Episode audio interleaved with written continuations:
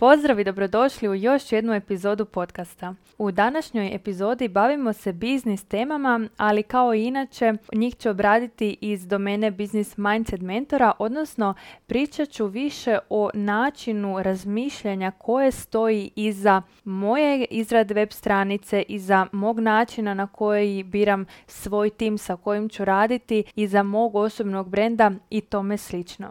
Ovu epizodu snimam nakon što je izašla moja treća web stranica u samo dvije godine otkako sam pokrenula svoje online poslovanje i na prvi pogled se to može činiti kao jako puno, ali upravo zato sam i odlučila snimiti cijelu jednu epizodu koja će objasniti zašto je tome tako. Moje poslovanje je raslo i razvijalo se puno brže nego što sam ja to očekivala. I zato je prva web stranica koju sam bila izradila koja je koštala nekakvih 500 eura tada, a bila vrlo rano prerasla, odnosno jednostavno način mog poslovanja i razina do kojeg sam ja došla u samo nekoliko mjeseci više nije odgovarala onome što je taj web prikazivao. Taj web je ostao na toj nekoj početničkoj razini, a moje poslovanje je otišlo nekoliko stepenica iznad toga. Isto to se dogodilo i sa drugom stranicom, s time da ona je bila bolja, tim je bio napredniji, ali ono što se dogodilo je zapravo da je mene u nekim segmentima poslovanja ta web stranica i taj tim, ja bih rekla, usporavao, odnosno to nije bilo na onom nivou na kojem sam ja željela da bude. Web stranica i svi ostali alati koje koristimo su upravo to, samo alati koji nam služe da unaprijede i olakšaju naše poslovanje. I ukoliko se nalaziš u situaciji da bilo platforma za newsletter, bilo tvoj web, prijavni obrazac ili bilo što slično tome, na neki način koči tvoje poslovanje, bilo da gubi mailove, da šteka, da poro radi ili nešto slično, to je pravi trenutak da se te stvari mijenjaju zato što to mora raditi za nas, a ne protiv nas. Drugo pravilo kojeg se ja inače držim i u poslu i u životu općenito je mijenjaj dok je dobro. Zašto? Zato što ako čekamo da postane loše da bismo promijenili, to je već prekasno. Moj drugi web kojeg sam imala samo nekoliko mjeseci je odrađivao svoj posao. Dakle, što se tiče te neke tehničke stvari, stvar je funkcionirala. Ali ja sam u međuvremenu opet nekoliko stepenica narasla i jednostavno to više nije bilo ogledalo mene i mog poslovanja, odnosno ono još važnije nije bilo odraz eksperijensa kojeg moji klijenti prolaze u radu sa mnom. I to bih nekako najjednostavnije opisala sa usporedbom smještaja kada negdje putuješ. Budući da sam ja oduvijek jako voljela putovati, a kao studentica i srednjoškolka nisam imala neki veliki budžet, ja bih uglavnom smještaj nalazila putem Airbnb platforme i tako sam za nekakvih 20 do maksimum 50 eura pronalazila i tekako adekvatan za to vrijeme smještaj gdje god da bih putovala ti Airbnb apartmani koji su bili vrlo povoljni su služili svrsi, jednako kao što je služio svrsi i moj web na kojem je osoba mogla pročitati i besplatan sadržaj i više o meni i o mojoj ponudi, odnosno načinima na koje osoba može raditi sa mnom. Jednako sam tako i ja u Airbnb apartmanima mogla prespavati, istuširati se, skuhati kavu ili bilo što što mi je u tom trenutku na putovanju trebalo. E sad, ako je tome tako, zašto to ja ipak biram danas odsjesti u nekakvom hotelu od pet zvjezdica, a ne više u Airbnb apartmanu. To je nešto što ti postane jasno u onom trenutku u kojem provedeš jedan dan. Čak ne moraš niti prespavati, možeš samo popiti kavu u tako dobrom hotelu i u tom trenutku ti postane jasno koja je i kakva razlika. Moram ovdje biti iskrena i reći da prije nego što sam uopće bila u mogućnosti da odsjednem na tako nekom mjestu, mi to toliko nije bilo jasno da uopće nisam imala razumijevanja za te ljude koji odsjedaju na takvim mjestima i činilo mi se da apsolutno nema smisla trošiti primjerice 500 eura na smještaj ako možeš potrošiti samo 50.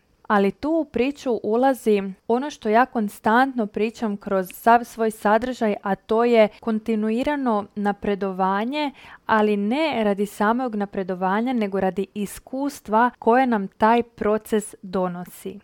Ja volim doživljavati ljude kao kolekcionare uspomena i ako zamislim da je moj život fotoalbum, onda u tom fotoalbumu želim imati različite boje, različite ljude, različite države, različite uspomene. Želim imati puno različitih sličica, a ne da vrtim taj album i stalno gledam u iste slike. Nažalost, podaci pokazuju kako prosječna osoba oko 90% misli koje dnevno promišlja reciklira od jučer. To znači da 90% je tvoj dan u tvojim mislima sličan, odnosno identičan kao i onaj jučerašnji. A budući da ja ne želim reciklirati život nego ga živjeti, onda ovo pravilo, odnosno princip kontinuiranog rasta primjenjujem na svim aspektima svog života i privatno i poslovno. I tu dolazimo do izbora kojeg svatko od nas ima, a to je ako si u ovom trenutku ne možeš priuštiti da napreduješ u smislu da kreneš sada odsjedati u hotelu od pet zvjezdica nego i dalje u Airbnb apartmanu, možeš birati da i dalje prozivaš ove ljude koji idu u skuplje smještaje i nazivaš ih budalama što plaćaju tako puno noćenje, jer i dalje zavaravaš sebe da je to do noćenja, a ne do različitih drugačijih iskustava. Ili pak s druge strane možeš sebe pitati, ok, što je to što oni vide tamo, koji su to doživljaji koje osoba tamo može iskusiti i kako ja mogu doći do toga. Tu je naravno primjer smještaja samo metafora za sva ostala iskustva u životu koja želiš i koja te negdje interesiraju, a da ih možda sebi u ovom trenutku ne možeš priuštiti. Jednako tako niti web stranicu na ovom nivou ja sebi nisam mogla priuštiti na samom početku, ali to nije bio razlog da ja ne krenem i putem dođem do toga da si ju mogu priuštiti. Ne samo web stranicu, ne samo experience poseban za svoje klijentice, nego i tim sa kakvim sada surađujem. Još jedan primjer kada spominjem experience bih tu dala, dakle do sada, dakle sada je srpanj 2022. kada ovo snimam i do sada su se moje klijentice mogle prijaviti za moje programe ili kroz mail ili kroz Google formu koja je bila na web stranici. I to je, opet ponavljam, služilo svrsi, dakle radilo je, funkcioniralo je, ali Sada način na koji se one prijavljuju je putem forme na web stranici koja izgleda puno profesionalnije, koja je usklađena sa dizajnom, sa ostatkom mog brenda i to je nešto što pruža ipak bolji experience svakom mom klijentu. Naravno da taj experience ne bi značio ništa kada konačni rezultat kojeg isporučujem tom svom klijentu ne bi bio na istom tom nivou, ali s druge strane vjerujem da kada dosegnemo određeni nivo u svom poslovanju, da onda više ne možemo funkcionirati po onom starom principu koje nas je dovelo do ovdje, a to je better done than perfect. U samom početku ili sredini poslovanja to je nešto što je dozvoljeno jer je važno da vježbaš, da što više toga kreiraš, da ideš naprijed. Ali jednostavno u nekim višim nivoima poslovanja postoje neke stvari koje si možemo i s druge strane ne možemo dozvoliti. Jednako kao što ako ćeš kupiti torbicu na tržnici, ona može imati končić i da ti onako pogledaš sa strane i kažeš ma dobro nema veze, ali s druge strane ako uđeš u Gucci ili Pradu i platiš nekoliko tisuća kuna tu svoju torbicu, ne želiš da ona ima končić koji visi. Odnosno, to si takvo jedno ime ne smije dozvoliti.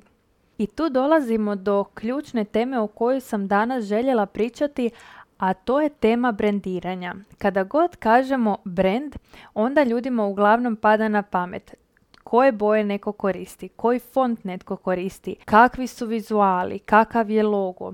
Dakle, općenito ovako neki vizualni aspekt nečeg poslovanja. Naravno, tu i način na koji netko komunicira, kako se izražava, gdje i kako komunicira sa publikom i mnogo ostalih aspekata našeg poslovanja. Ali ono što je jako važno da ne zaboravimo i ne ignoriramo je ona druga riječ, odnosno prva u toj frazi osobni branding, a to je ovaj dio osobni. Kad god pričamo o brendiranju, mi pričamo uglavnom o osobnom brandingu. Naravno da postoji i brendiranje firme i brendiranje države, ali ako pričamo ovdje o nama kao pojedincima koji smo vlasnici svojih poslovanja, onda pričamo o osobnom brendu a osobni brand je nešto što se sastoji, osim od svih ovih eksternih čimbenika poput boje, loga i svega ostalog, od mene kao osobe. E to je onaj jako važan aspekt o kojem moramo početi voditi računa, a to je slika o sebi, način na koji mi živimo, na koji provodimo svoje vrijeme, na koji se oblačimo, kakve navike imamo, u kakvoj smo fizičkoj spremi, kako sebe predstavljamo, kakav odnos imamo sa sobom, sa svojim bližnjima, sa okolinom, sa obitelji, sa partnerom. To su sve važne komponente koje imaju utjecaja na naš brand. Ja mogu imati najbolji tim, najboljeg developera, najboljeg dizajnera i ostale, ali ako sam ja nesigurna, onda će se to osjetiti u mojoj poruci ili će se to vidjeti u mom pogledu na fotografiji. Koliko god ona isfotoshopirana mogla biti, opet će nekako ta fotografija prenositi tu jednu nesigurnu energiju koja će dopirati do osobe, odnosno do našeg potencijalnog klijenta. Zašto ovo spominjem? Zato što je tu opet važno da si osvijestimo da ne radi web stranica posao za nas ako mi sami ne radimo. Ti možeš imati najbolji aparat za kavu, ali ako je kava koju ubacuješ u taj aparat nekvalitetna, sam krajnji proizvod, odnosno kava koja izaće iz tog aparata će biti neukusna. I ovu epizodu sam upravo zato odlučila snimiti da napraviš zapravo samo analizu i provjeriš ako ja ulažem u branding, ako ja ulažem u web stranicu, ako ulažem u marketing, ako radim sve ove neke korake koje su mi biznis mentori rekli, koje sam naučila ili vidjela kod drugih, koje rade neki moji uzori, a nemam rezultate, ajde da vidim da li meni možda fali ona neka srž, odnosno onaj neki temelj kojeg sam pokušala preskočiti. Još jedna jako važna lekcija sa kojom te želimo staviti iz ove epizode je usklađivanje svog poslovanja sa cijelim svojim brandingom, web stranicom ili što god da imaš, ali s druge strane i sa slikom o sebi. Problem kojeg jako, jako velik broj ljudi radi je to da čak branding i usklađuju sa svojim nivom poslovanja, pronalaze ozbiljniji tim, ulažu više u svoj branding. Tu nekako jesu osvješteni, ali ono što velik dio njih radi je da zanemari ovaj dio usklađivanja svog poslovanja sa svojom slikom o sebi. I što se onda događa? Događa se imposter sindrom gdje ja imam kapacitete za nešto, ja jesam stručna u nečemu, ja imam iskustva u nečemu, ali način na koji doživljavam sebe i na koji vidim sebe je i dalje onaj kojega sam imala kada sam počela ili možda još ranije. Dakle, to je kao da ja imam 27 godina, a vidim sebe kao da imam kapacitete sedmogodišnjakinje. To jako puno stručnjaka radi u svom poslovanju kada ulažu u sebe kao stručnjake i ulažu u svoj biznis, ali ne ulažu u svoj mindset i u svoju sliku o sebi. I na samom kraju sam pripremila nekoliko pitanja koja će ti pomoći da napraviš jednu kratku analizu i vidiš gdje si trenutno i koliko su usklađeni tvoja slika o sebi, tvoje poslovanje i tvoj branding. Prvo je pitanje da sada stranac dođe na moju web stranicu ili bilo koju drugu platformu koja je tebi glavna, što bi on mislio o meni kao stručnjaku? Drugo, što bi ta ista osoba pomislila o meni kao stručnjaku kada bi ušla u moju glavu, odnosno imala prilike vidjeti i čuti sve moje misli? I treće, što bi ta ista osoba mislila o meni kao stručnjaku kada bi ušla u moje programe, odnosno imala prilike raditi sa mnom? Ukoliko te tri sličice nisu ujednačene, to znači da je tvoj tronožac nestabilan. Više o tome te pozivam da poslušaš u mojoj prijašnjoj epizodi zašto ti ne treba još jedna edukacija. Nadam se da ti je ova epizoda koristila za više primjenjivih i konkretnih alata i savjeta za tvoje poslovanje te pozivam da se pridružiš newsletteru na web stranici www.saraperanić.com a mi se čujemo u idućoj epizodi.